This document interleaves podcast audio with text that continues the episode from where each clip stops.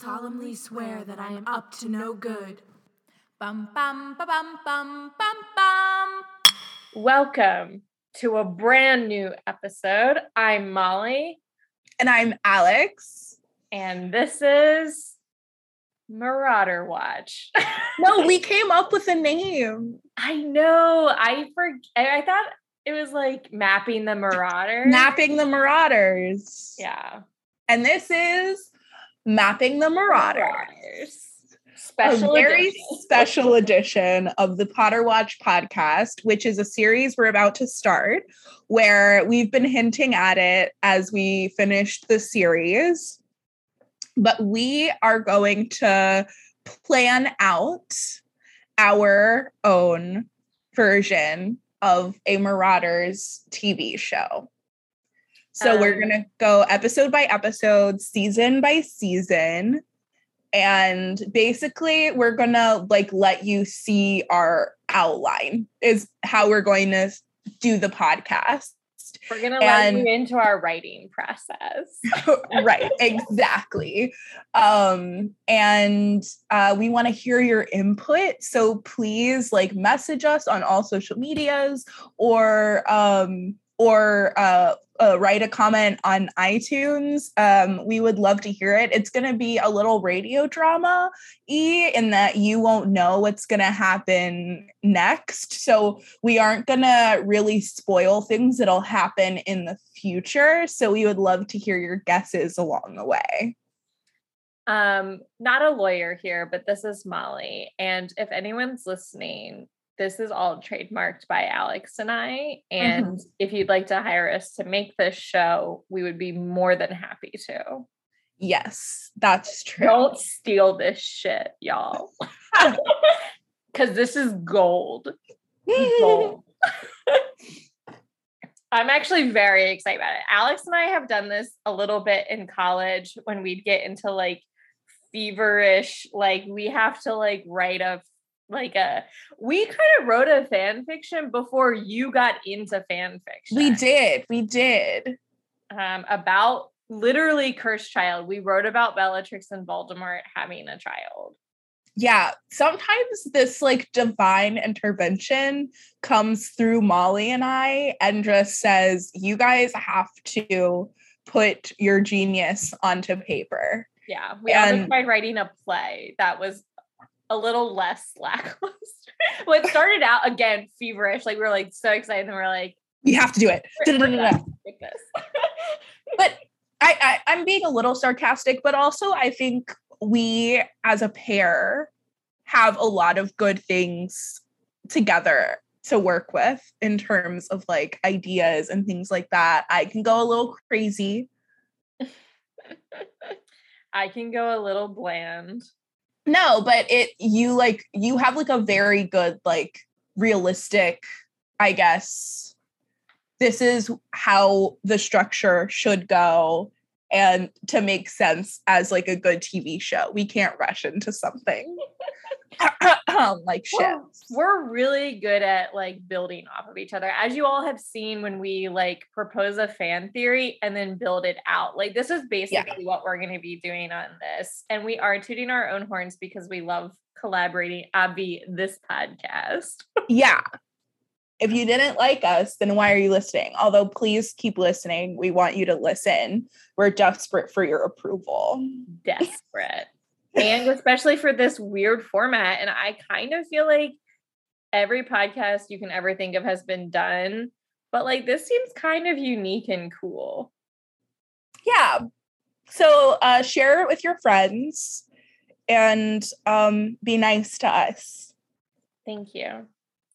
And with Shall we- that, we will be mapping the Marauders. And that's not the name of the TV show, that is pending, but this is the name of the series Yes. of the podcast. yes this is a spin-off of Potter Watch.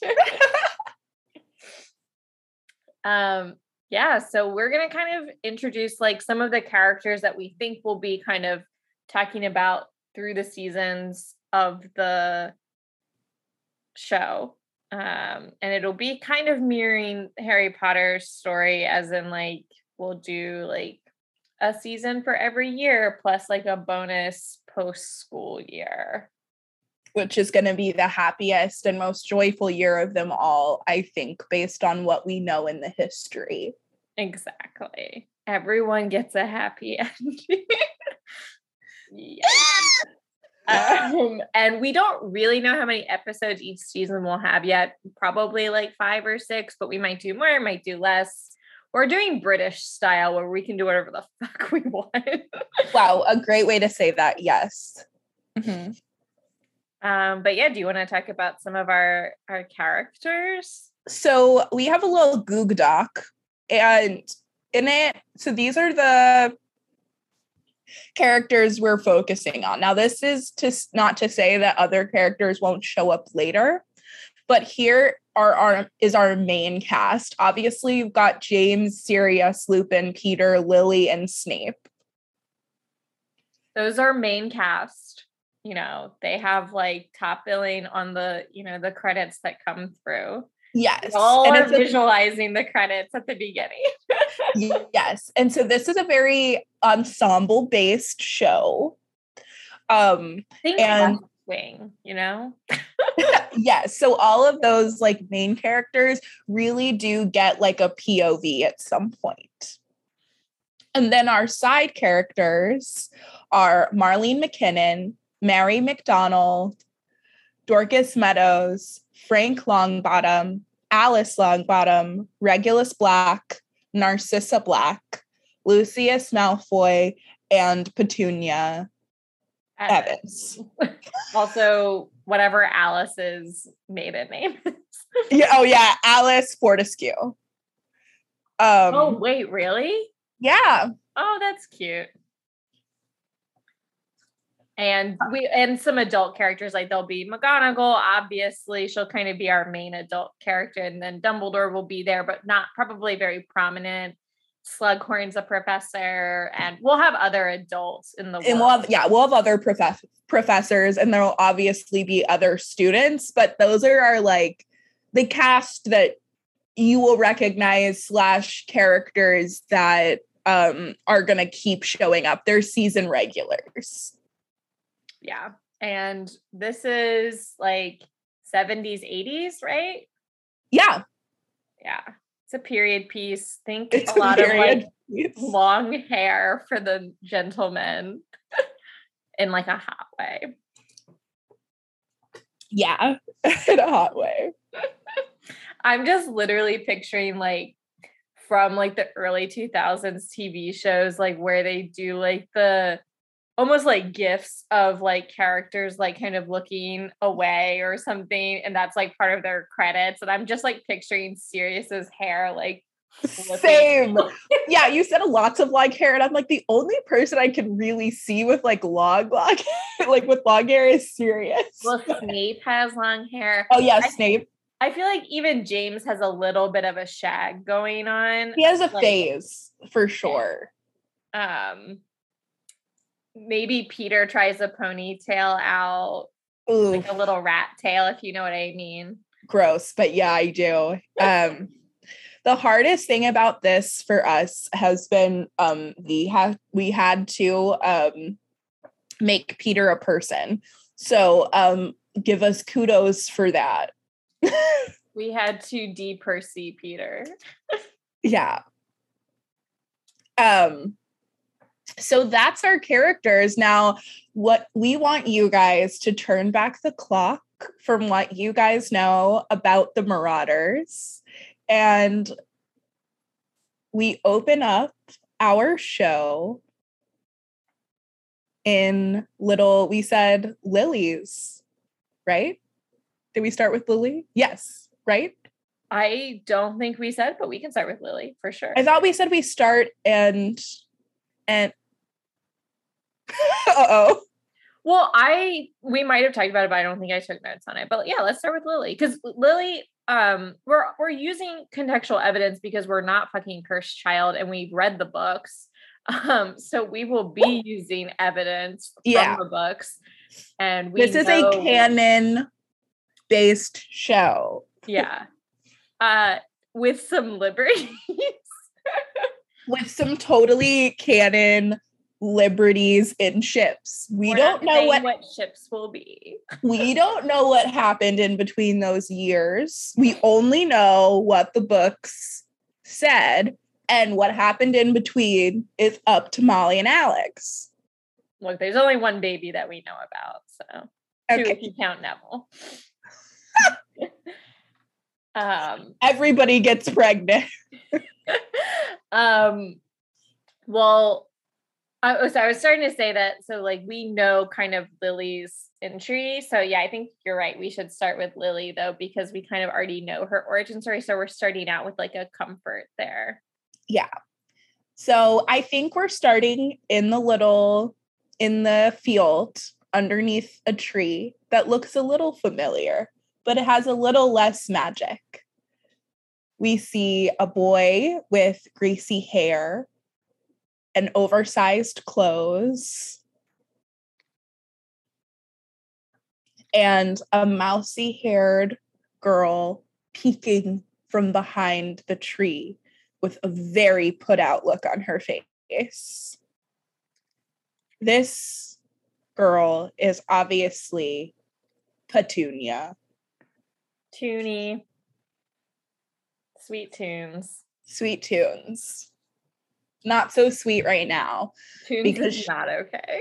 the tunes, the kids are not all right. Petunia is not okay because she, of course, is jealous about not only her sister going on, her younger sister, even going on this amazing new journey that she doesn't get to be a part of.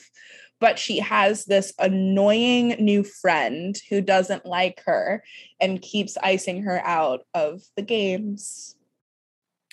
Yeah, I'm kind of thinking this is maybe not the scene with the branch, but like post that, but pre letter. So, like, Yeah. Snape and Lily have already had this conversation with Petunia, and like Lily's basically already accepted that she has like this magic ability, but she hasn't gotten her letter yet. Cause I think we'll do Snape's separate and Mhm. they each get their experience of like getting their letter. their letter right um so what uh are are we seeing an owl is an owl flying flying by Yeah, very like David Yates style. We see like the owl and then it like cuts to like that scene. right and basically i mean these are just going to be like short glimpses of each of our main cast getting their letters so uh i think this is like an establishing shot for the relationship between Lily and her sister and the Snape dynamic. So I actually think we don't see a lot of Lily because we're going into it knowing that we have a lot of base information from the original series.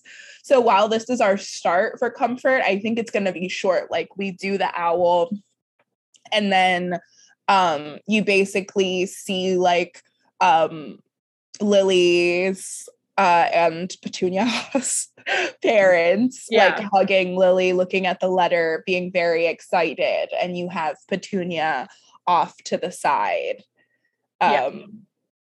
isolated and pretty alone.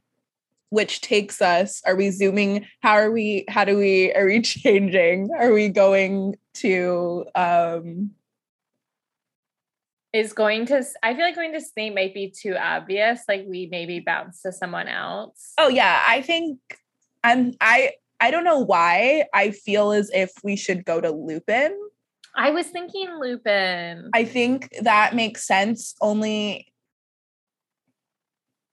I just feel like that yeah, I don't know, something about his vibe means feels like we should go to Lupin next. Also, I'm feeling artsy right now, and I'm seeing like our owl like taking us like scenery to like the next stop and like Yeah. kind of going through and like dropping off a letter. Like I'm picturing Lupin also like kind of in the countryside.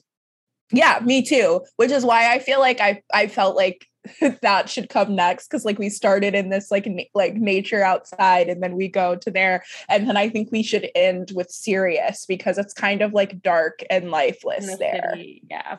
And I'm thinking like we see Petunia like looking out the window, which is like what brings us back into like the outside of like, the owl going off to its next stop. Very nice. Very nice. Um, okay, so Lupin, our sweet, sad boy, I'm imagining him like playing by himself, like in his room or outside somewhere, and like his parents get the letter first before and you just see him like out the window or something and they're like having a conversation like they're worried about him that's that's a really good that's really good. And you just see him like playing by himself. Now are i think we have to establish some things here. So in this conversation we have to you know we have to do that first episode of any TV show thing where I think we have to explain the drama of Lupin's parents and of um his dad's relationship to him being a werewolf. Yeah. So, in our sort of mind, and this is something that we've borrowed from fan fiction, it's a little bit of a um, I wouldn't say it's quite fanon, but it's just like something you see pop up in fan fiction over and over again. Um, where um, perhaps um, the reason why um, Greyback targeted Lupin is because his father is really active in um, politically active in werewolf registration. So his dad is really for like registering like he works for like the magical control of magical yeah. Yeah.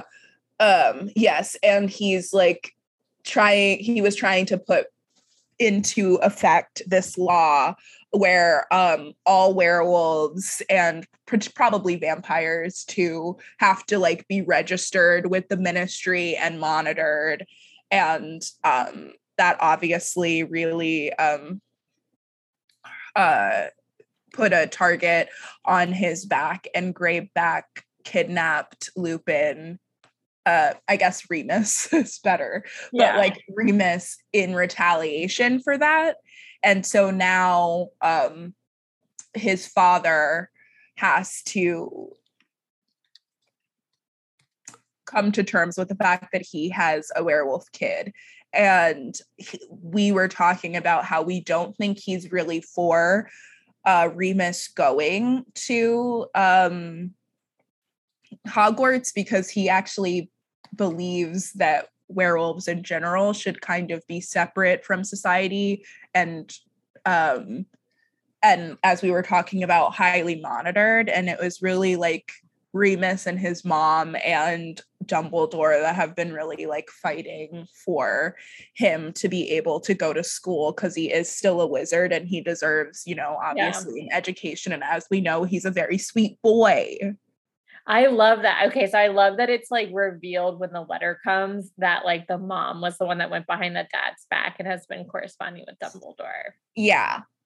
And that this is the first time that dad is like finding Oh, drama. Well, I don't know if that's what you were alluding to, but that's what I'm going to take Well. I was I was kind of I was I was up in the air. I had decided, but again, I think that's a that's a great that's a great idea and that and i think that's great because then remus doesn't know like when we watch the owl fly overhead we see remus like playing in the backyard or like probably like reading a book under yeah, a tree better, it's yeah. probably more likely and then we just watch him watch the owl because he has no idea either so he can honestly come in and sort of listen to this argument and then um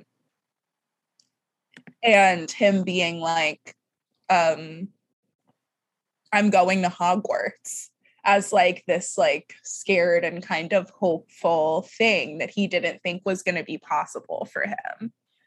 Do you think that he should be that adamant or do you think he's like not Who sure is, which he? Oh, sorry, Remus.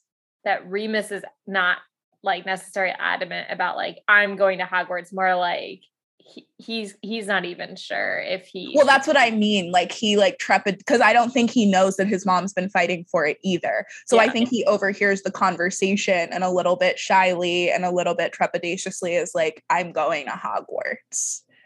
Because i think he worries too. Because he's internalized his dad's view. For sure.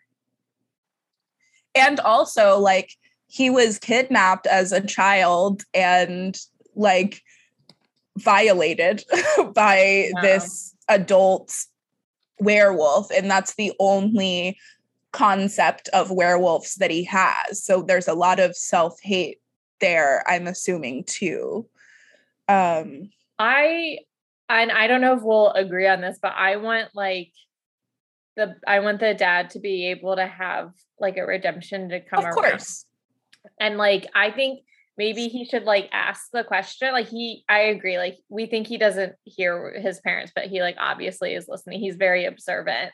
I think that'll come back later um and then is like do you think that i would be able to go? And then i feel like it's his dad who will respond like yes like we'll make it happen. Like both like wanting to make it happen but also kind of like too proud to like not let it right. happen like at the same time yeah because i think in in the dad's defense too i can't imagine the kind of guilt that he feels right that no matter how you feel about werewolves anyway like this was an awful traumatic thing that happened to his son right and it's right. directly related to what he does for work. So I think at the end of the day, he also just has a lot of guilt and wants Remus to have the best life possible right. despite this thing that's happened to him. So I think that's I think that's good. I do think it is a, a, a slow burn. I think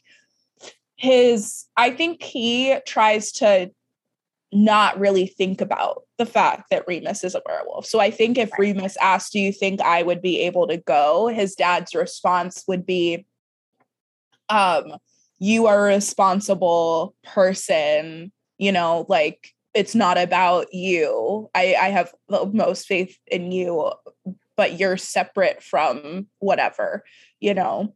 Well yeah like i feel like his he's kind of like of course you can go but like it's the other people like i'm just worried about protecting you like, right exactly. Like that's always his dad's lens is like i'm protecting you i'm protecting you. Um and like I think that he went into the werewolf thing thinking he's protecting wizards, but like is clearly like ostracizing an entire like group of people. Right. And putting them into the box of a truly horrific group of werewolves, but like not all not all werewolves are like Greyback. And I think that is what the dad missed in his policies. Right. Um great. So then we how are we closing out this scene, Molly? You're good at the transition. um, I feel like it's kind of corny transition, but I'm here for the corniness. Um well, and they're what, little. I think it's fine. There is a sort of magic to the owl. Yeah, magic. Um, I also like that we're kind of starting out with like saddish stories because that's how the series is gonna end.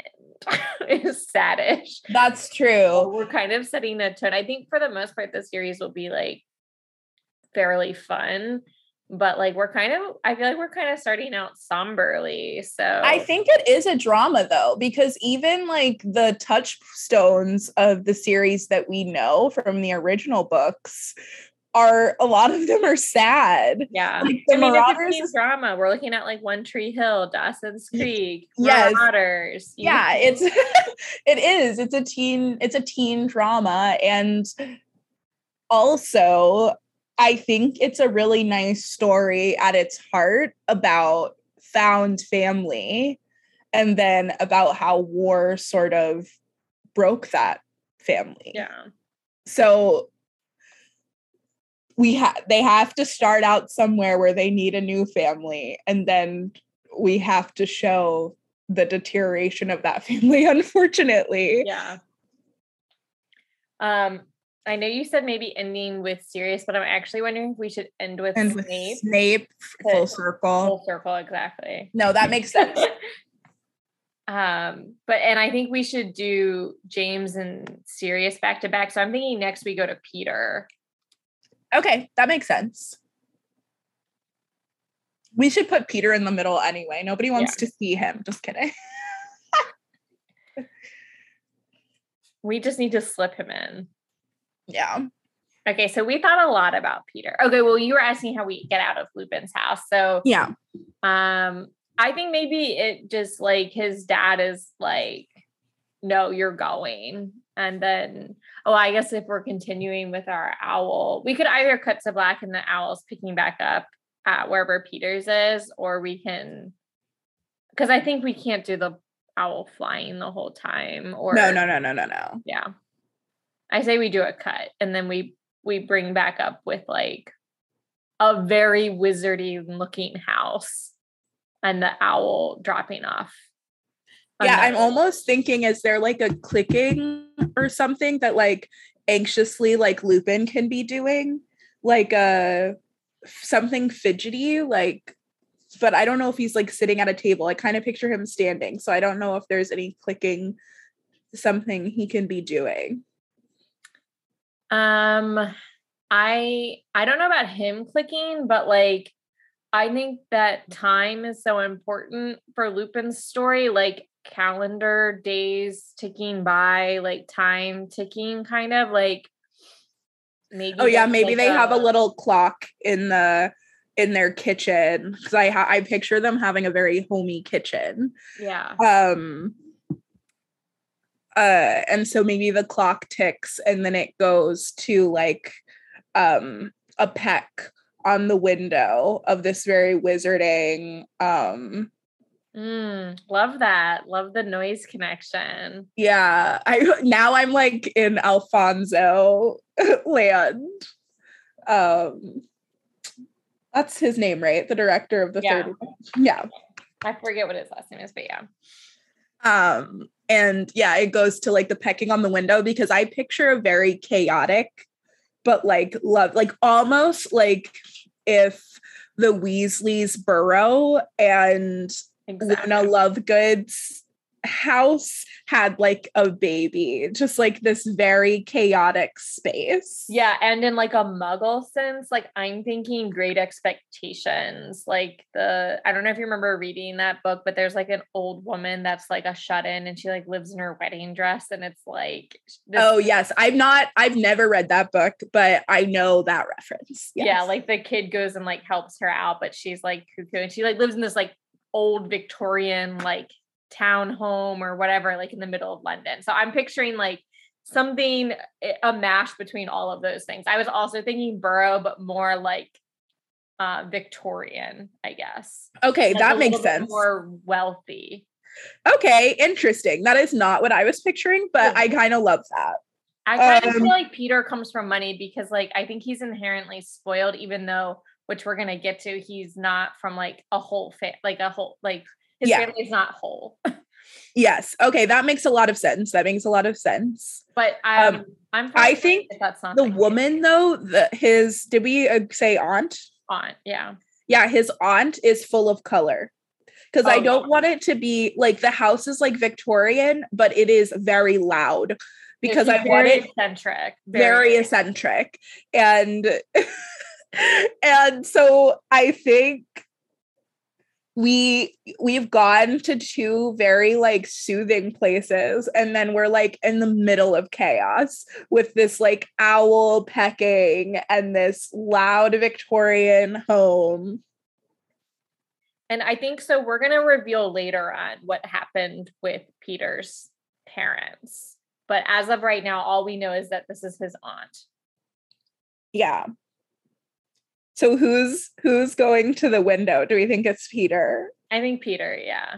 yeah Peter's grabbing the letter because who knows what his aunt's doing. She's like throwing things in cauldrons, like yeah she's doing something wild and and he's like right i want to see him like running around the house trying to find her and we get to see the whole house. Yes exact oh i was picturing the exact yes. same thing.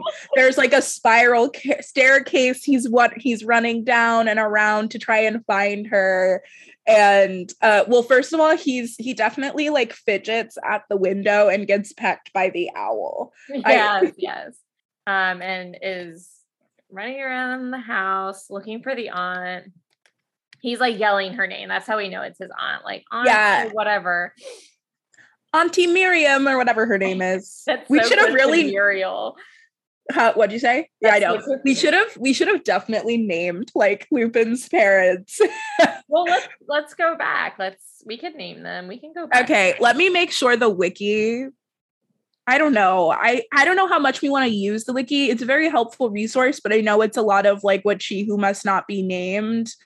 Um I say has, for well, definitely for Peter because we totally made this up. We have no, we didn't look anything up. No, for Peter, we can like make up our own thing, and like we, I know, and just to like forewarn you, we know that Marlene and Dorcas and Mary have sort of like fandom personalities, but because Molly's not really in that fandom and because we just wanted to be a little bit creative, they're to have like original personalities for our show because I guess the only canon things we are taking are things that from the original series. And we may borrow from fandom, but we still wanted it to kind of be our own show, I guess.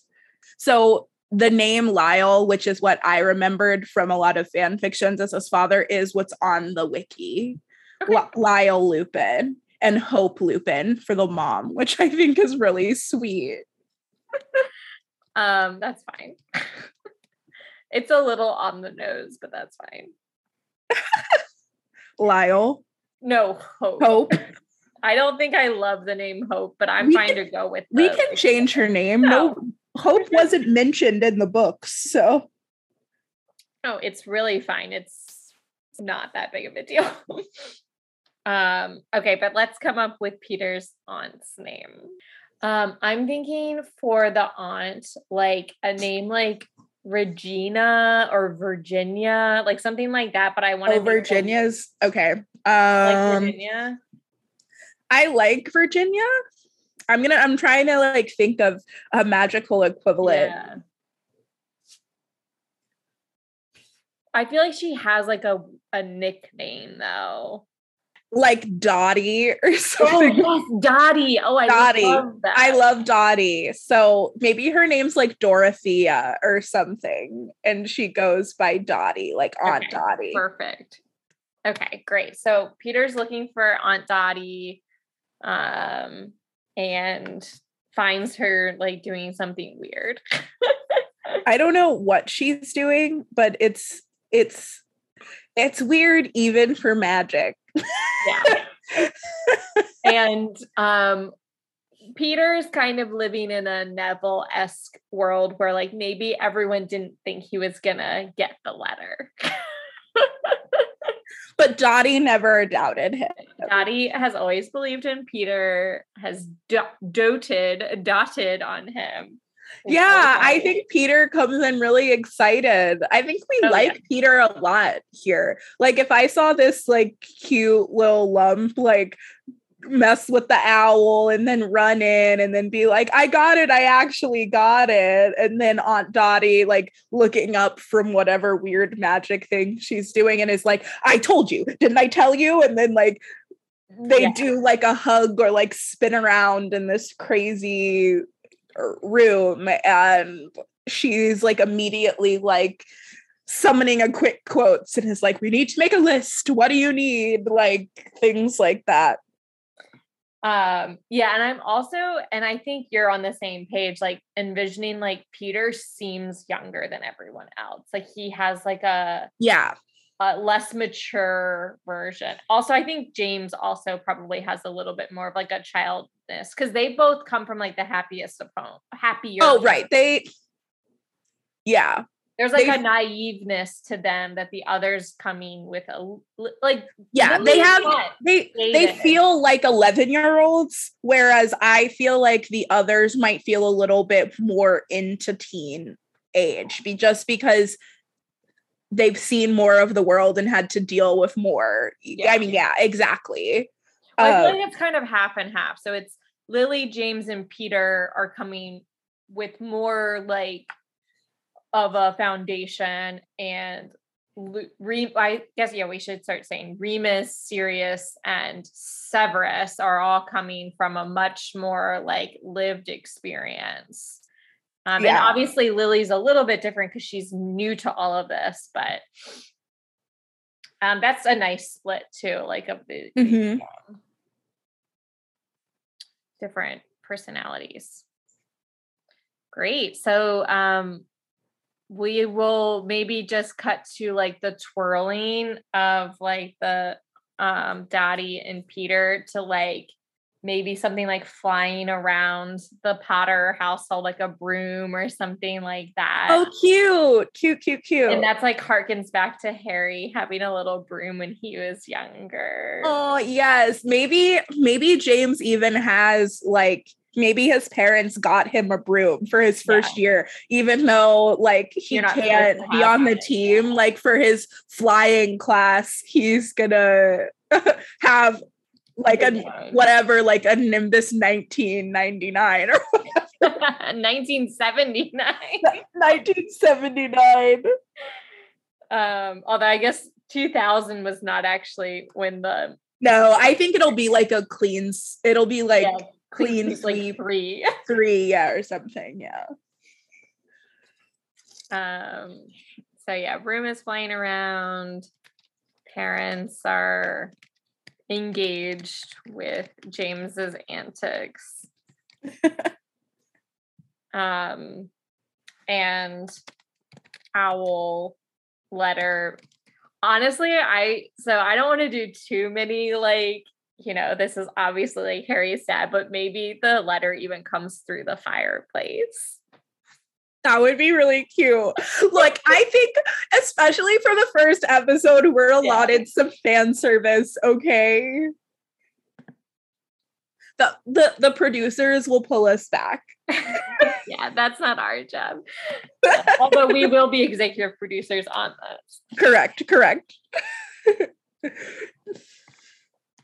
Okay so excellent um his scene i feel like will be kind of short but i think we should get a little bit of his parents like you know, Yes. Is it it like Euphemia? Sorry, I don't know why I'm so into the names. Euphemia? I can't pronounce her that name. sounds right Euph- euphemia epiphana No, I it's definitely a U. I just don't think I'm pronouncing it right. Um I don't know if we want to this would even be included or if we would this would be something that comes out later. It's like, do you think there's a reason that they didn't have more than one kid? I think she probably can't have more kids. i think that like ha- older, right? Aren't they like older when they have him? um Which is also like partly why they're no longer with us when the series starts. let me let me go to their because it's when I looked up Potters, it brought me to Lily and James, obviously. So um um so Fleamont Potter and Euphemia Euphemia Potter are Or Fifi. Euphemia. yeah, Euphemia is who who I think how I think you would pronounce it. Um, Fleamont and Euphemia.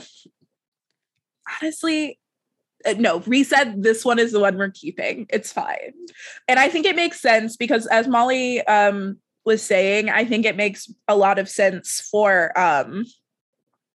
Those are very old wizarding names, and I think it makes sense that they're older parents, not And like they tw- only have one child. Yeah. they only have one kid and we think it was like very hard for them to conceive little james Yeah.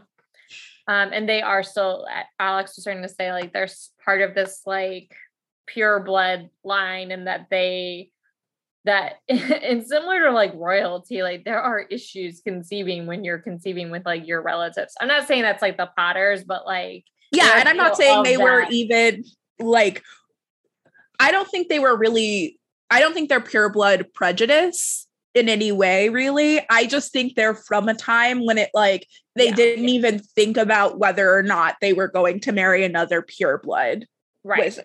Right. You know, and I think they met at school and then just sort of stayed together. Like it yeah. was the very traditional thing. Maybe even arranged, like their families kind they of. Yeah, maybe. I mean, they're both not like Griff- a forced arrangement, but like this is kind of who we've picked out for you. Like, what do you think? and they both come from Gryffindor, so you know a long line of Gryffindors. Oh my gosh, we have to go to Sirius after this. You're right. This yes. makes a lot of sense. Like a long line of Gryffindors. They've got Griff. Their house is basically like like they have in my opinion, like hedges that are cut to look like lions. Like this family is like all about Gry- Gryffindor. Yeah.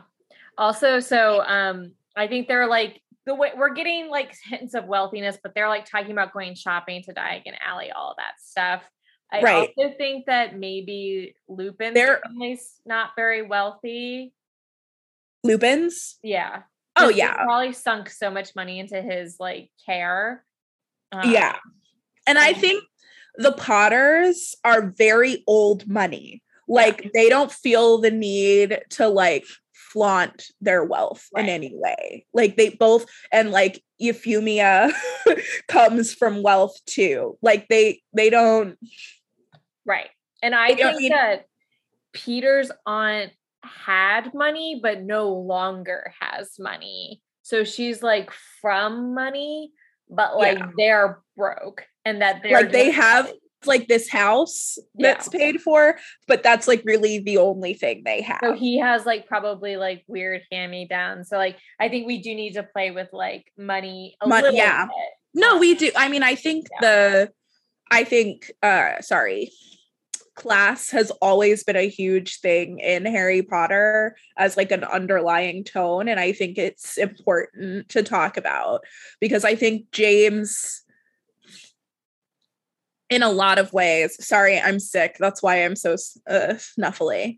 I think James has a level of privilege that honestly none of the other kids can really relate to Sirius does. Yeah, but he his is different because he is like comes from like an abusive home. Like yeah, but James, he like grew up with like have not one team and then chooses to walk away from that. Right. Yes. But I that's what I mean. But, but I think James's level of privilege from like in a wealth standard and from like a happy home standard yeah. is something like he's like never had to want for anything where I think right. or worried about anything like he's stereotypically handsome like he's always been the best at things like yeah, every yeah. other character has something I think that has given them some kind of hardship in their life and James has had absolutely yeah. none of it for sure, for sure.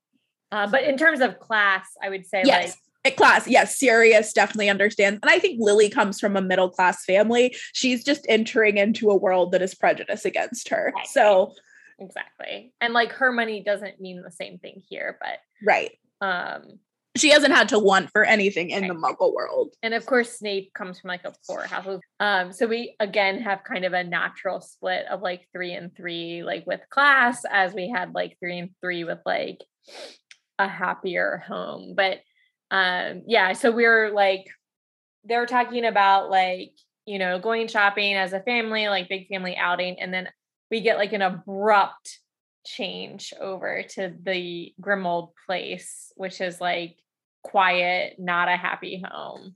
Yeah, we've got a portrait on the wall.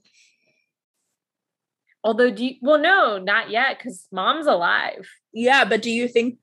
Oh, she hasn't been. I guess she wouldn't have been memorialized. That's after she dies. Yeah, yeah, yeah. You're right. You're That's right. Something right. to look forward to. We've got the real life version of the portrait of on the wall. I yeah, I think it is dark and cold in there.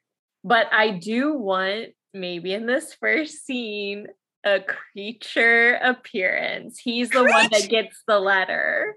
Yes. But I actually think we go into the house. It's cold, it's dark. Yeah. And we go up the stairs and then we enter into this like rocker boy like posters on the wall, like wizarding bands and things like that.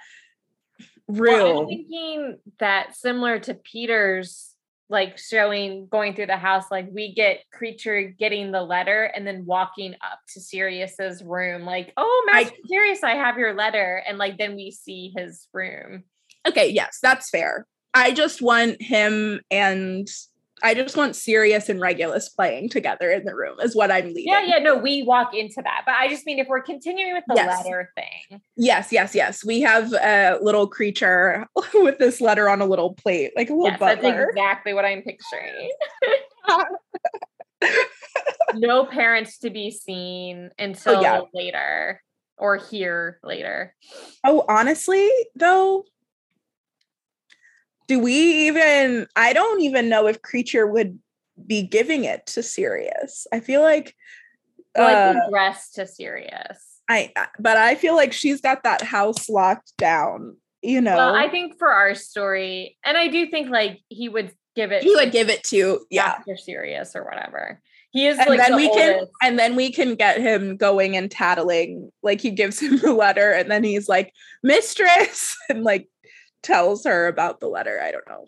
Um, um, yeah, I think we. I love your idea of them like being up in their room, but then we hear the mom like yelling for them to like come down or do whatever. Like, yes, it's a very "Do you want to build a snowman?" moment. Like, not actually not a "Do you want to build a snowman?" It's like pre. You ever seen the movie Frozen? it's like pre-incident. um Anna and Elsa in there in that room. Very cute, very like magic and and then I think we get a little bit of Regulus being sad that Sirius is going to go away. I well, so I like what you're saying up with the Sirius and Regulus thing, but I think that it's too happy. Like I think we want to show this like drat like dichotomy between like Sirius as like or James like you know playing with the broom and stuff and then like abruptly changing to like I'm almost even thinking like hear me out I'm going to walk you down a story. Okay.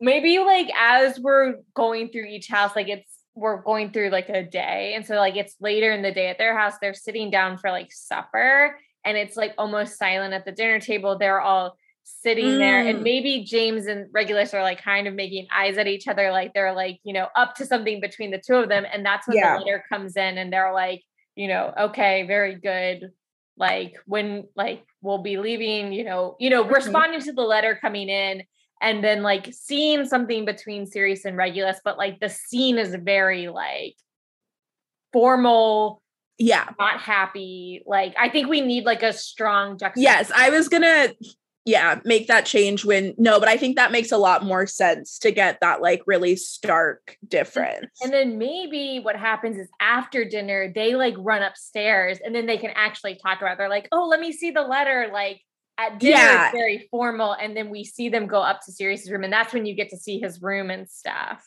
I think, think and then that? we can keep it kind of down too. I think yeah. because the my idea, I guess, for the end of Sirius is is actually to have Regulus be upset that he's going.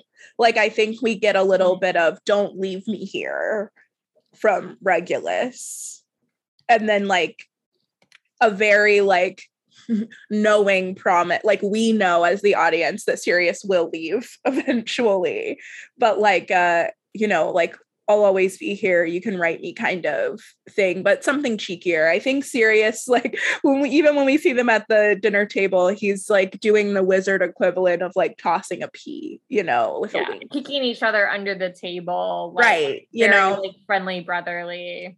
Yeah. Um. And then I think, because I think we have to see this sort of vulnerability and this distance that Regulus has with the family too, because he idolizes Sirius. But it's not until Sirius goes away to Hogwarts that his parents really get to him you know. And well, I think we need to establish this. The the only thing I feel like I really know about Sirius and or Regulus and his relationship to his parents is that Regulus wants to make his parents proud, whether he's making up for Right. Sirius or for his own like second child feeling. Um, kind of like Lord of the Rings and um Sean Bean and his brother, which is very sad. Um, Yeah, and the of Boromir those Faramir of it all. yes, exactly. Regulus is kind of weird. Woof.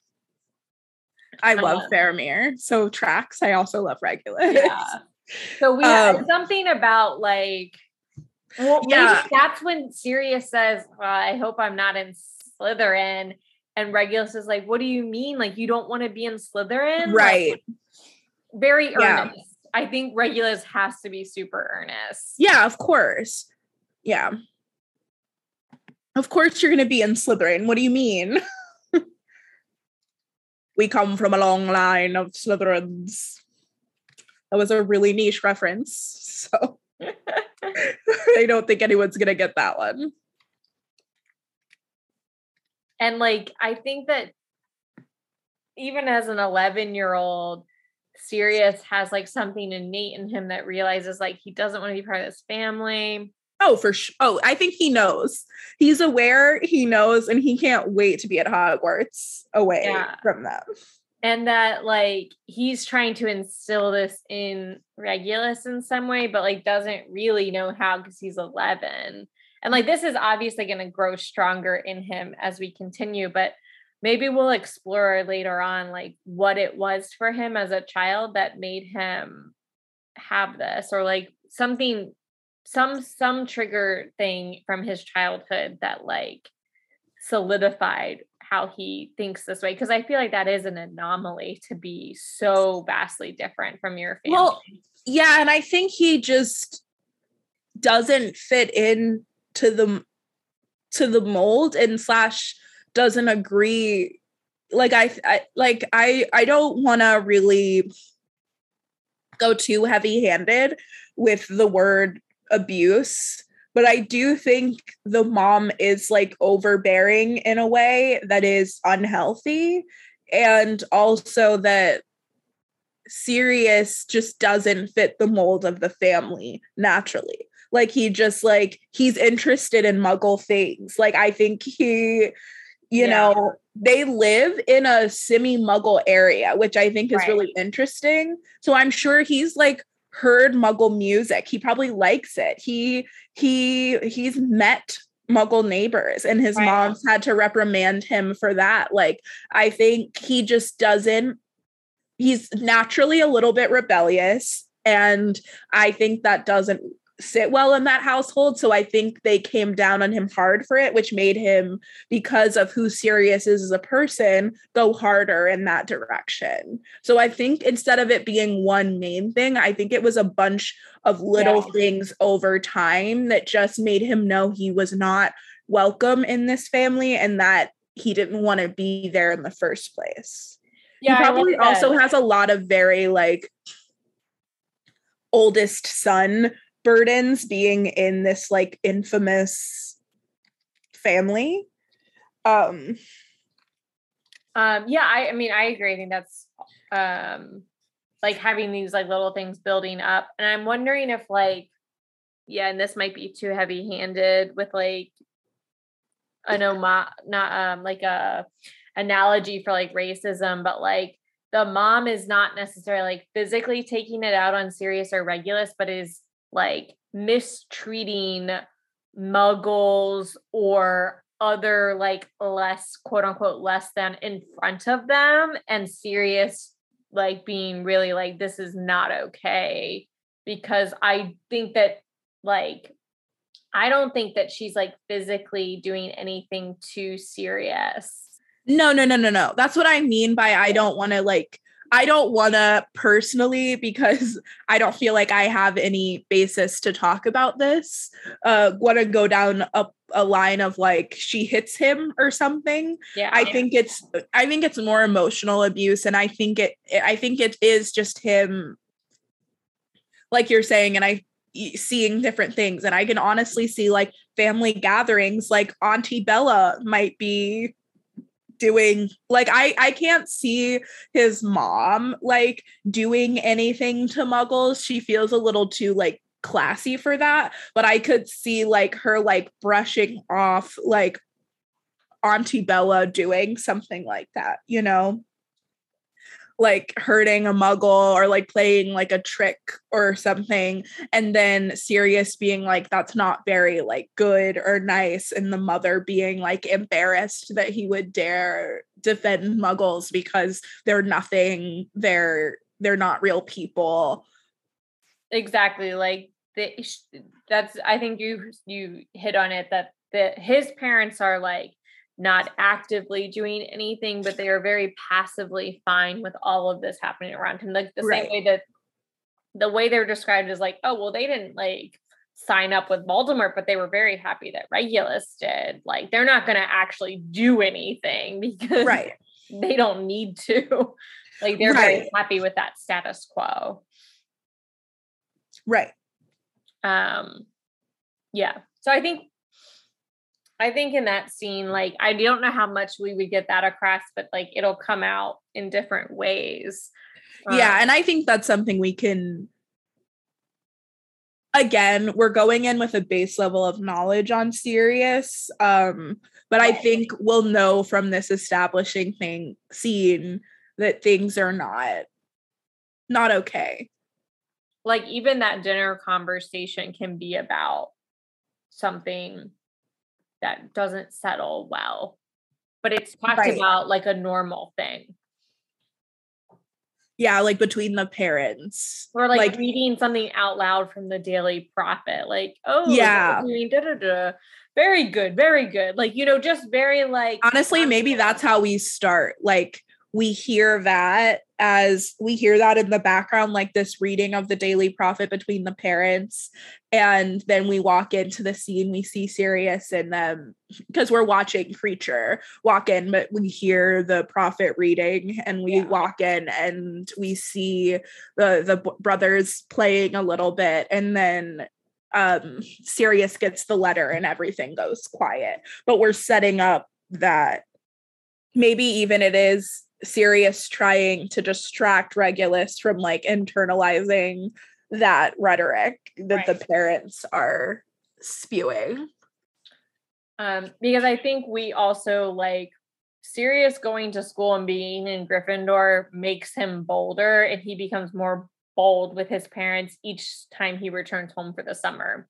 Like maybe right because I think him being sorted into Gryffindor and meeting because with James, like wizards as children are so completely cut off from right. everybody else. So I think for the first time in Sirius's life, he sees options that he's never seen before that his life doesn't have to be exactly like his parents have set out.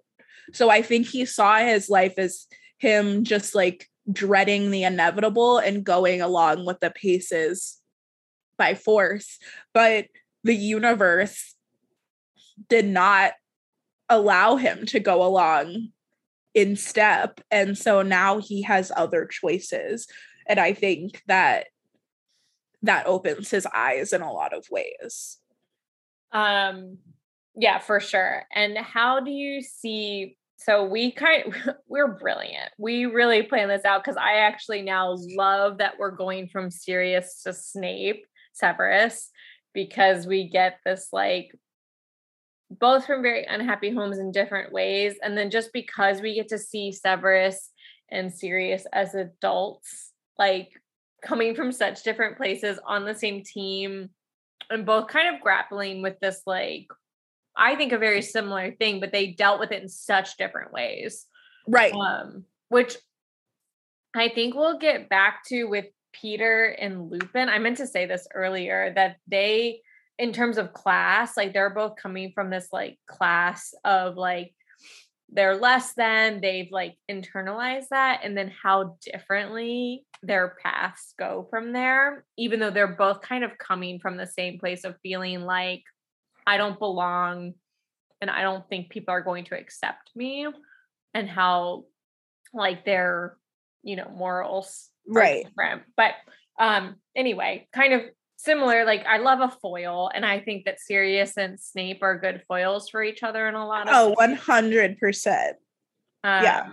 And so anyway i'm just applauding us for now going to snape. But how do you what um i feel like i liked your well i know i did i loved your clock ticking to to owl pecking is there another transition like that that we can get from Sirius's house to Snape's house? Well, similarly, I think you're really good at setting the environment. So uh, I will, I feel like I, Snape is the environment I struggle with the most because I feel like I have a very clear idea of what it should look like, but I can't conceptualize it. Do you know what I mean? I've got you. I'm ready. I I do feel like I've got a grasp on this.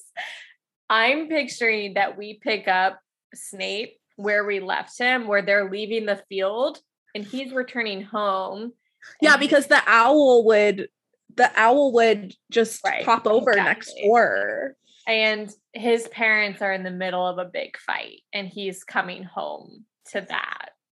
Because that's what he says to Lily, like, oh, they're fighting again. Or like, yeah. She says, How are things at your house, Sev? And he's like, They're they're the they're fine they're the same they've been arguing or whatever he says mm-hmm. and like i mm-hmm. think we need to see that like as the audience um right and like them not even noticing him getting his letter and him reading it um, because his the he's a half-blood but his his father is a muggle a yes, full muggle yes yeah Whew. It is very confusing.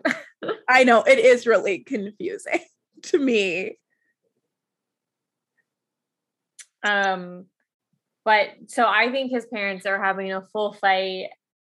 I I mean, I don't know how dark we want to go, but I feel like his dad like definitely hits his mom.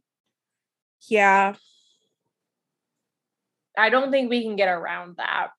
No, because that's like definitive in his yeah backstory. I honestly, but I think, almost think we don't see it. We hear. I, yeah, it. I actually think we see, we hear the yelling and we see the shadow. Like I actually think he picks up. Like we. I almost see him like sitting, uh, like sitting against the side of the house with his letter, and like we we hear it like a kind of almost like around the corner, like happening. And he's yeah. I was gonna say um he picks up his letter on the floor because mm. i think everybody else has like somebody's been like excited with the letter or yeah. like yeah and so like we just hear the fighting he comes in the door he's uh picks up the letter off the floor and then goes into a corner of the house and just starts reading the letter exactly i'm on the same page i'm almost picturing not dissimilar to um sorry, I'm like chewing on a cookie. Um it's okay. not dissimilar to um the Gaunt household. Yeah. Uh, well, see, that's what I mean by I know exactly what it feel should feel like in the Gaunt household is exactly what I picture, but I didn't want to do the exact same thing. Yeah, not the exact same thing, but like not dissimilar. Yeah. right, right. And I actually, it's very weird because I think I think their house is extremely run down because it has the feel of being trying to being be held together by poorly done magic. Yeah. So yeah. like if they were both muggles, I feel like this house would be in a state of disrepair. Right. I was gonna bring up like I'm like fine with this, but like, are we are we gonna skip Diagon Alley? Because like, I guess it doesn't make sense to include it, but I personally just love Diagon Alley. I do too. Um, I don't. I don't think it serves to go there. I don't either. Like I don't think we need to it to tell this story. Right. And I think the only person who would be interesting to see in Diagon Alley is like Lily. I guess it would be interesting to watch the all of the different like classes by their different things, but again, I feel like the only thing we can get are kind of like repeat scenes of the first series, you know? The only storytelling that I would be interested in is the fact that they could all potentially cross paths with each other and the none of them would know each other except for Lily and Snape. Like they all are like, you know, they could be right next to each other and they don't know who the like we could have a scene where like yeah. Sirius and Lupin are literally like reaching for the same book and Flourish and Blotts. And then like it's a nothing scene, but it's like they're it's, gonna become, you know, whatever. And like, you know, something like that. Whatever. they're gonna become really good friends. Fishing buddies, if you will. Um or like, you know, like James and and Lily, or James and um Peter, like whatever, like they there could be Yes, there is storytelling there. I just don't know how but I how to do that in a way that's not I don't know if we have the budget for it. Am I right? Like I just am thinking about the way we've structured this so far. I think we either, and this would be like I'm just speaking in hypotheticals because otherwise this wouldn't mean like redoing our entire thing.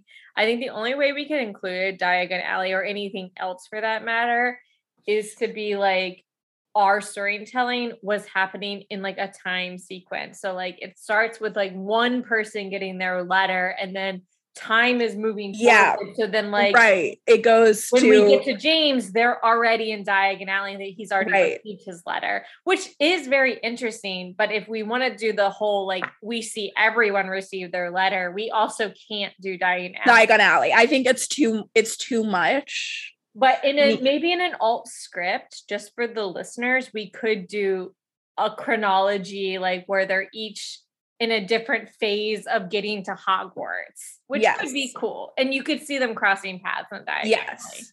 I do like seeing where they all come from though, because I think that's more interesting to set up who they are as people. But I think you could get that with Diagon Alley. We'd have to time it in a way that like yeah, you see them with their parents if they're in Diagon Alley. Just do you want to rewrite what we just spent an hour writing? No, sure. I, I, don't. I'm that's why it's like a hypothetical. It's an all no, I love I love that we're getting like an alternate it, you know. In the fan fiction that you're writing about our fan fiction show. Exactly. That is how you would do it. Exactly. I love. I love.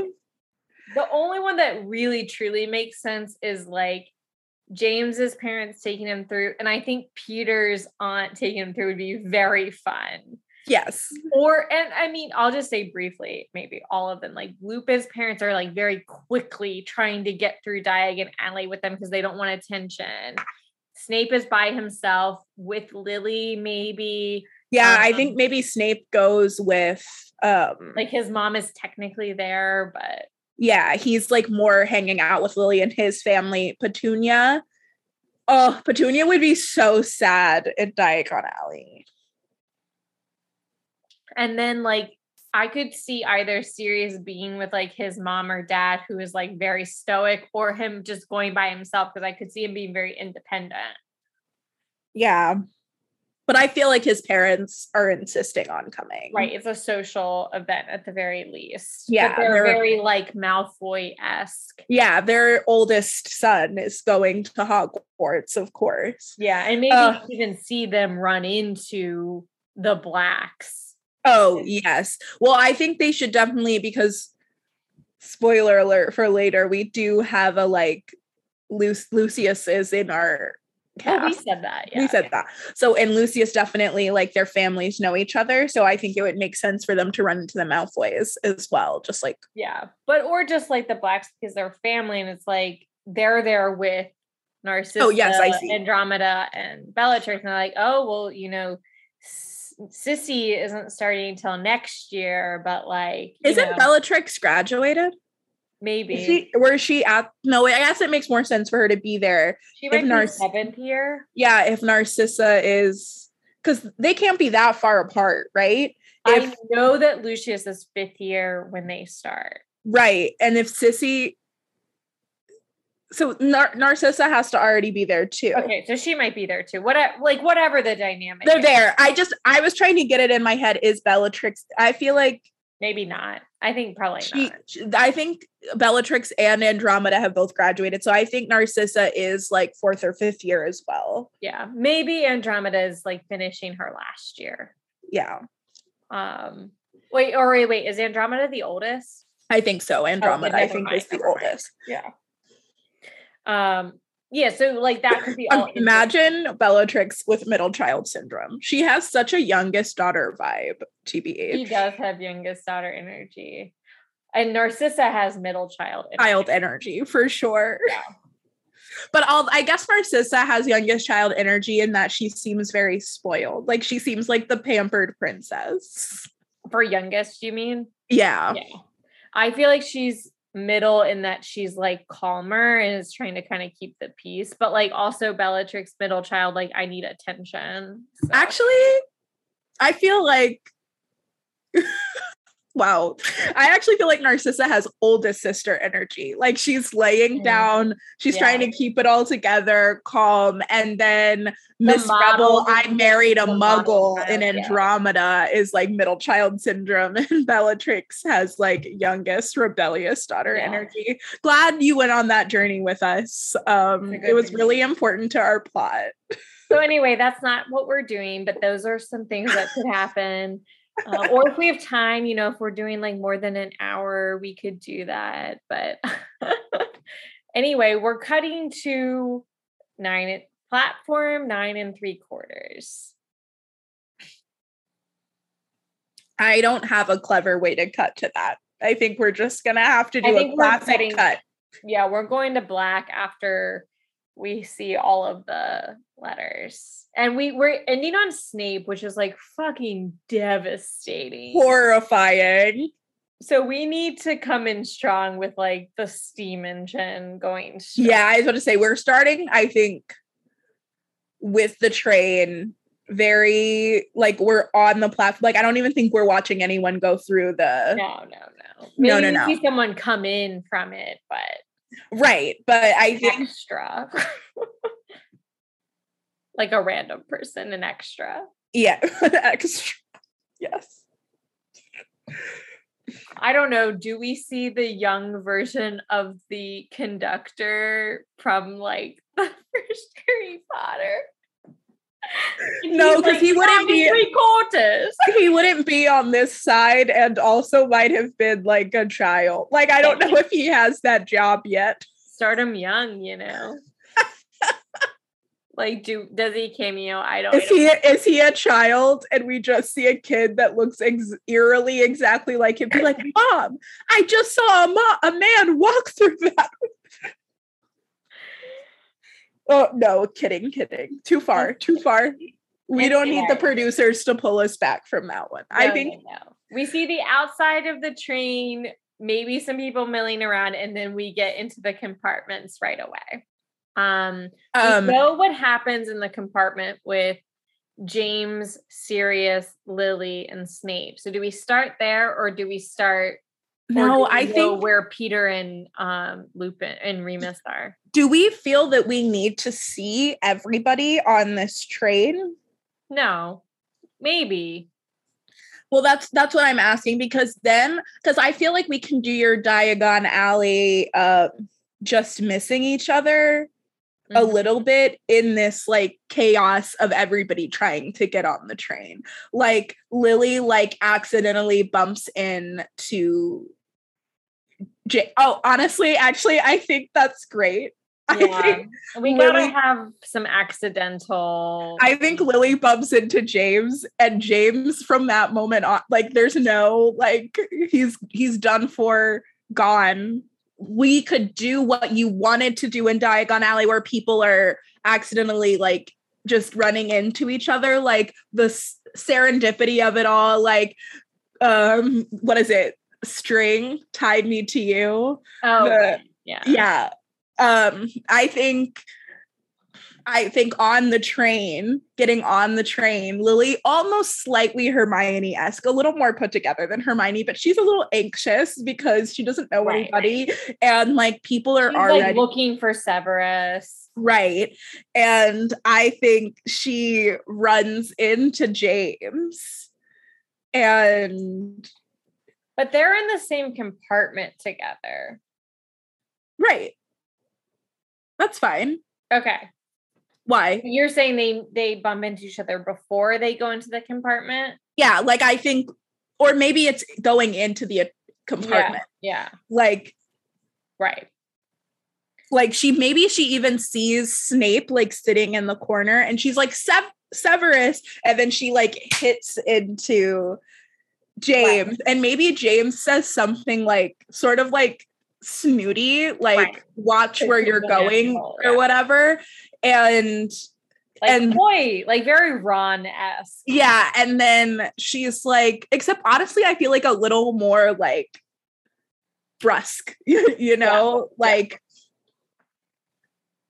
Like fifth year Ron. Yeah like watch where you're going or something like that Right. and she's like well i said it was an accident like i i said I oh, w- I'm so sorry. Like i'm so then- sorry and then Yeah. she just like walks off and then she goes to severus and she's like well that kid is rude Yeah. or so- so there's a part in the canon where Lily says, Sev, we should go to a different compartment. And they leave James and Sirius. Like, let's get out of here.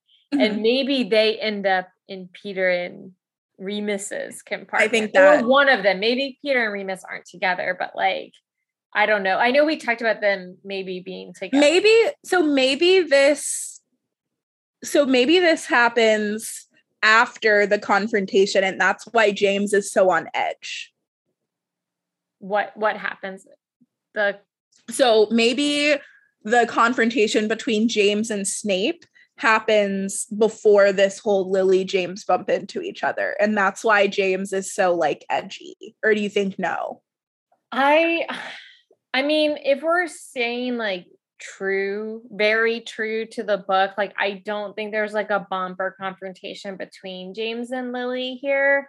Like I think it's very organic that they're all like sitting on the train and then they start just talking. okay you're right you're right you're right And then they're like, I don't like I was almost thinking this the like bumping into it was like maybe non-couples. Like I kind of think that like maybe as Lily's getting onto the train, she like accidentally bumps into Remus. okay it's like, oh, I'm so sorry. And then they like they have like a sweet, genuine moment. And then Mhm. like that comes back later because I feel like she and Remus have like a true connection. Or she and Peter, Yeah. I do think she and Peter have like a really lovely friendship because she mentions him in the letter yeah she writes to Sirius. Yeah, I mean, I love, love, love, love, love a Lily um Remus friendship. Yeah. It's my it's one of my favorite things that comes out of Marauder fan fiction. But I think you're right. I think for the drama, for the angst, I guess it makes more sense for Peter and Lily to bump into each other. And we've Yeah. already kind of established Peter as being clumsy. Right.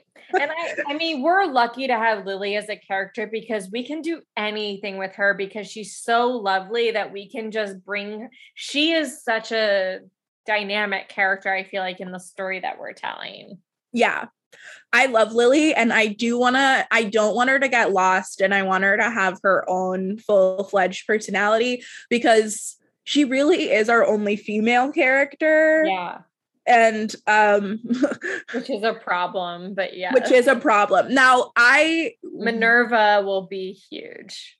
Minerva will be huge. And I do want to sort of like, I know they're secondary cast, but I do want her friends, Marlene and Dorcas, to be, um, and Mary to be like fully fledged, really important characters to the Yeah, story. Agreed. Um, And Toonie, even though she's not at school, so she won't have as big of a role, but right. Like, because me as I just think I that's one of my biggest flaws about uh, the original Harry Potter series is that I feel like we don't get enough female characters. Right. So in our story, I definitely want to make sure those those voices are heard.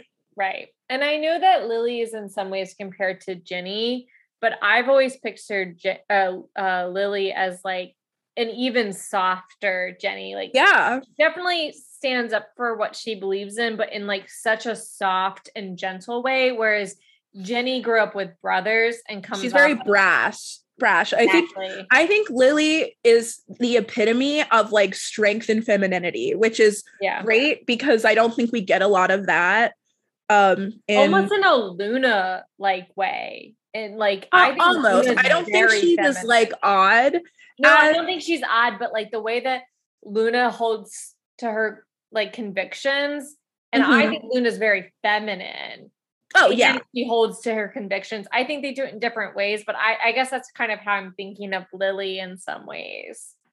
Yeah, I think I, I, don't know. I just think she's a great, very interesting character. I'm in love with Lily. Um, so anyway, that was just a love letter to Lily. Nobody asked for it, love but letter. we were all asking for it. I this is the thing I want to explore the most is Lily having an independent friendship with each of our five male leads.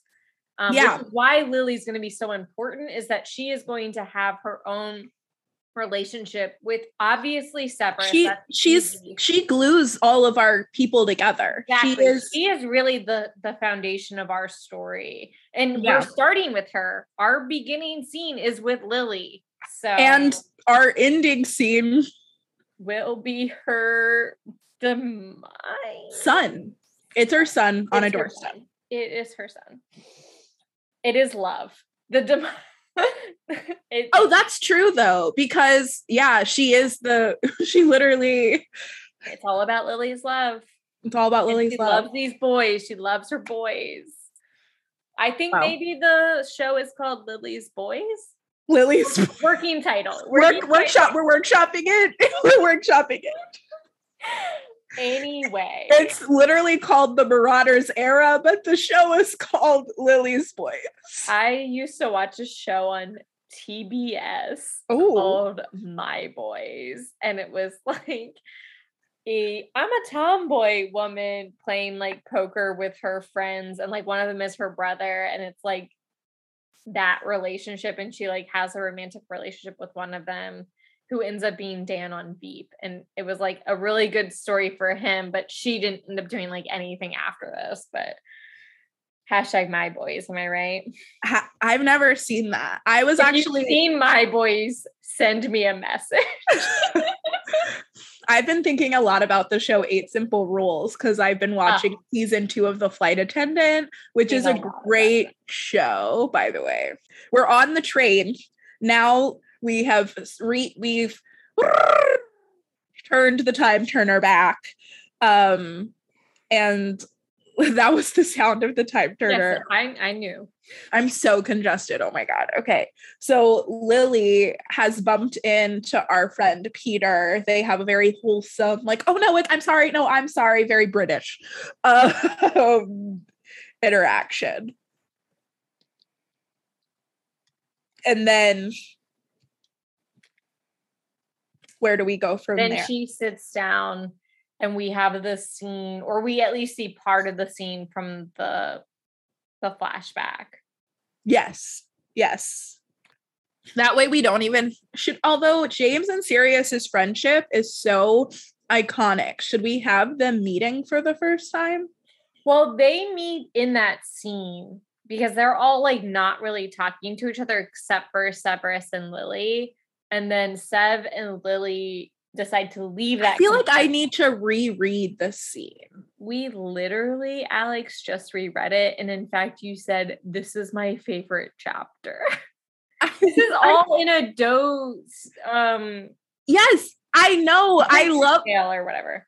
Yes, I know. I it is my favorite chapter. I just feel like I need to reread it because it's not like Well, I'm telling I'm going to tell you verbatim. Here we go. Okay, here's the here's what's really happening to me right now is that I've read so many versions of this scene in fan fiction that I am getting confused with what's the real canon and what has been added. okay, well, I'm going to tell you the only version that I know. Please do. We enter Severus and Lily are sitting on the train. Across from them are James and Sirius. They're sitting on opposite sides of their right little Compart- compartments. Yes. Let's say Sirius is looking out the window. James is like looking out the compartment or whatever. They're not. They're minding their own business. Lily and Severus are talking, and they're talking about houses. And Lily's all nervous. She's like asking Severus questions. She's like, "Well, what do you mean about houses? Like, what house do you think I will be in?" And Severus says, well, hopefully Slytherin. And, and then, then James, James, yeah, okay. I rem I rem- James is eavesdropping. He's like, Slytherin, why the hell would you want to be in Slytherin? What about Gryffindor? And then he goes, Gryffindor, brave of heart. My whole family's been in Gryffindor. And then Snape, and then um Sirius is like, Well, my whole family's been in Slytherin, but I hope I'm not. Oh, we're best friends now. Oh, we don't like Severus because he's really into Slytherin. Uh, Sev, I think we should leave now. Okay, let's get out of here. And then Severus and we leave. And then that's when we leave James and Sirius to have their budding friendship. And then we have Lily and Severus that they could either join up with another character or they could do their own thing. But now that's where we're at. And I just did a perfect retelling in my That was really, really great. That was really great. Um I think we just watch them walk away. Yeah. And we and they walk past a compartment with Lupin and Peter, and we as the camera sneak in there. Like I think we're okay. done with Snape and Lily. yeah, I agree. Cause we want to leave some of that for mystery. Right. And I just don't know how to tell the story about Snape. Like, like I don't I don't think I don't want to watch Snape interact with like Lupin and Peter before we are really ready to tell that story. Right. You know? But I do love a uh, Lupin and Peter. Yes. I think Lupin and Peter are very awkwardly, honestly, in a compartment with our girlies. Ooh, okay. Like I think they're sitting across from each other and we have a compartment full to bursting with like Marlene and Dorcas and Mary. Maybe Alice is in there. I don't know. It's a very vibey room. And then we have these two little awkward boys like pressed up on the window. let's do, let's just do four. Maybe we'll do Marlene and Alice just to mix it up. Okay. Well, do you think actually maybe we will do Dorcas? Alice probably has her own friends because she's older. I was gonna say I think Alice is older, yeah. Um again, you know, pull me back if I'm going too cliche with the original series, but do we have Lupin being asleep in the compartment? No, I think that's perfect. I you think do. it's you I think it's perfect. I okay. think it's perfect. And Peter's trying to chat with these two ladies. Amazing. Yes. Okay. They're talking a mile a minute and he's trying to like interject. I'm imagining them talking about like their family history, kind of like in a Seamus and Dean way, like, well, my mom, my mom's a muggle, my my dad's a dad's witch. a witch. Yeah, bit of a shock. Or my mom's a witch and my dad's a muggle.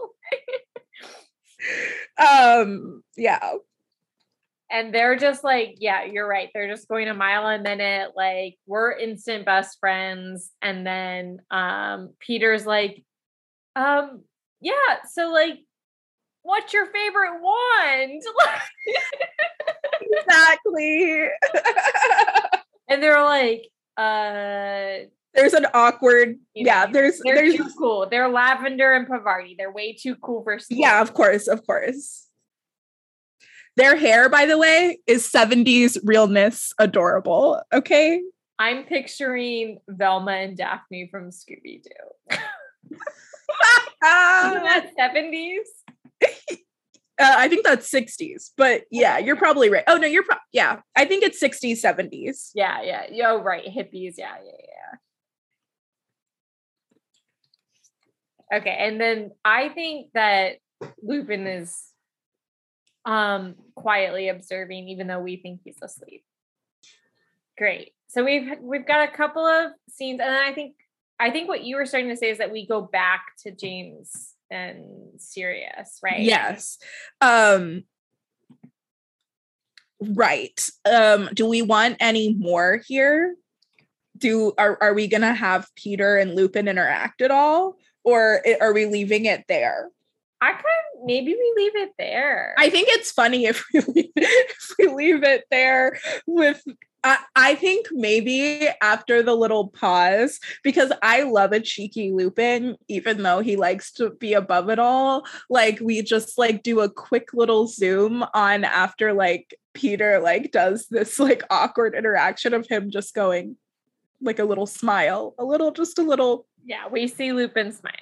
A little quirk, a little quirk of the lip and like Lupin immediately feeling affection towards Peter. Right. Yeah. Like it's not like a making fun of you smile. It's like uh like a warm like oh this guy kind of smile because i think that's consistent with the lupin that we see in book three is that he at no point does he ever doubt peter and it's more like oh oh peter it's always like an oh Peter. Like I think that's right. I mean, in fact, I think it's in canon that I mean it is in canon. Like Lupin is willing to believe that Sirius is the rat before he is Peter. Right. Which is heartbreaking and terrible. And I I don't want to write it. Look. We've just moved on from uh Remus's little quirky smile and we're now back to James and Sirius um, in the compartment. Do we want which I know how like I want that to feel, but I have no idea about like plot for them and like how they would actually interact as like characters. Are we are we still talking sorting? I think we end with either like because it would be nice to talk sorting and then go right to the hat. Yeah, I think yeah, maybe you're right. I think that's a good idea. They're talking about maybe they're getting they're being vulnerable boys and they're talking about vulnerable boys. I like what you're saying though. Like they're talking about that and that transitions into how we're ending the episode which is but i think that could trans i think that makes sense like we can come into the middle of Sirius like talking to james about why he feels his family is garbage, you know, and why he doesn't want to be in Slytherin like the rest of them. And yeah. maybe James is a little too casual and it's a little bit of a nod to Harry being like, you I don't can, understand. You yeah. can just choose where you want to go. Like maybe James is just like, I don't know. That might be too heavy handed. It might be too much. It might be too much. I don't, well, I don't think it's too much, but I'm, I also am wondering if like, uh, God, I'm getting all my names mixed up. Like Sirius is saying something along the lines of like, yeah, I mean, my like as I said, my whole family's been in Slytherin, and James being like, "Yeah, my whole family's been in Gryffindor, but like Gryffindor's the best." So Sirius saying, "Well, my family has been like bred for this. Like we, I am bred to be in Slytherin, and like." as a pure blood, blah, blah, blah. And then James is like, I'm a pure blood, but I'm in Gryffindor. And then like explaining yeah. like naively yeah he is too Sirius and Sirius being like, oh, oh, this kid is like, oh, he's a pure blood, but he's in Gryffindor. Like, yeah, yeah, yeah. There is another version of this. Yes. And I, yeah, I think that's good. I think that's good. But I think there also has to be a moment of James saying something so like brusque and like offhand kind of. Yeah that like sits with Sirius in a way that's like immediately like and I don't mean this romantically but like immediately like oh I love this kid. Like this yeah. kid is going to be like my best friend. Yeah I want yeah there needs to be a best friend moment. So in the final script you guys will see that yeah in the final the final script that line will be there. Just know that it's there and you know the kind of moment that, we're talking about. It's the we'll take the lot moment. Because i yeah. think we have to end with sorting. Yeah it's so, like sorting is happening and like the episode is ending with people being sorted. Well right. I mean except for the fact that we have to have a big moment of Sirius being sorted. Right. That's huge. Yeah. Um, and Lily's is big too, because right, like we see our characters being sorted, and then it's like continuing sorting, and we're like leaving and exiting. Like yeah. Like they we sort all of our main characters and then they're continuing to sort and it's like fading out. Right. That, that's how I was thinking it. But no, like, you're right um or whatever you were thinking like that no i think that that's right. i'm just trying to think should we we started with lily and snape so i feel like we should end with lily and snape. So like i feel like lily might be the last one to be sorted and when she goes up we hear a little bit of like uncomfortable whispers because of blood status. Well maybe we're maybe we're pov at snape's table. Um alphabetically snape would be last and we could end on Lily looking disappointed that Snape is in Slytherin. Yeah, but we knew Snape was going to be in Slytherin. Uh, we do we does it really? Yeah, I guess it goes Abbott, Hannah. Yeah. Like I guess we do go alphabetic. last name, yeah. Bones, um, Susan. That's annoying. well, I mean, I think it still makes sense because it's Potter or no, oh no, Evans yeah. But no, I think I think it's fine to end on Snape. Yeah. And then and then again, like there's more people being sorted, but like we're really yeah. ending on Snape looking at Lily and being a sad little boy. Yeah, he's a sad, a sad bean, a sad boy bean. Yeah.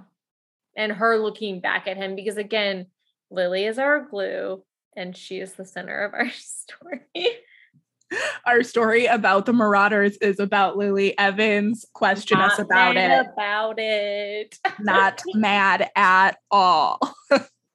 no, yeah, I think I think that makes sense. I think we obviously have a little party, like a James, like really excited, but kind of like a Slytherin, like silence at the table when um and I think we get a little cheeky look at Slughorn too, because he's excited. Like I would have liked to get the lot in Slytherin. You know, he's got like he's watching Sirius be sorted. That's I think the only little look we get yeah. of him. And then maybe like a a uh if if if we fancy a, a McGonagall quirk, a little smile from Minnie Looking Magoo. At her Gryffindor table. Yeah. yeah, yeah, yeah, yeah, yeah. Um, but I think we go from like sad boy Snape to Lily being greeted happily. Like maybe she gives like a sad like to Snape when he goes to his table and he's still looking really sad. But then we go over to Lily's table and she's immediately consumed by hashtag the girlies. Yeah. And they're like, oh my God, Lily, like, da da da da da, like, who are you? Yeah yeah and then i think we see because that like really shows like how snape doesn't really fit he can see immediately that he's not going to fit into her world. Um so so he's written in his head. Of course we know that he could have easily um and he made some bad choices that meant that he couldn't anymore um, but then I think that's like that's the pan out of the Great Hall that we get, and that's the end of episode one. Um, we're very excited about this story. Yeah. And we're trying not to move too fast, knowing that we have literally like eight years to cover. we have so many years to cover. Oh my God. We're taking it slow. It's a slow burn. I'm all right with a slow burn. I was gonna say that Kacey Musgraves. Yeah. Uh Potter Watch Radio Hour, am I right? we've we've all prepared for this moment, I feel like. We've Yeah. been preparing for this Marauders. We have yeah. Yeah, we have. We have a full playlist. Like I feel like if we go back to our radio hours, we have a full playlist ready for the Marauders um for the Marauders TV show. Like, I don't know, is Grindelwald gonna show up? Maybe.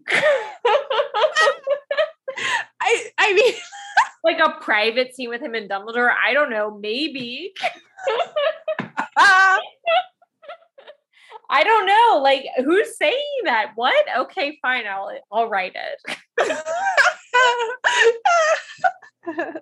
you really uh you really wore her down. Yeah, god damn it. I didn't want to do this, but fine. I want everyone to note if you listen to our Grease casting, there was no such mention of Grindelwald and Dumbledore by Maul. wow. Honestly, I just realized that and that's shocking. I'm It is- shocked. It is shocking. I'm shocked.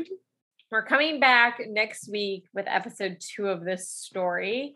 Uh, we're still in first year and tell us your thoughts. What do you want us to talk about?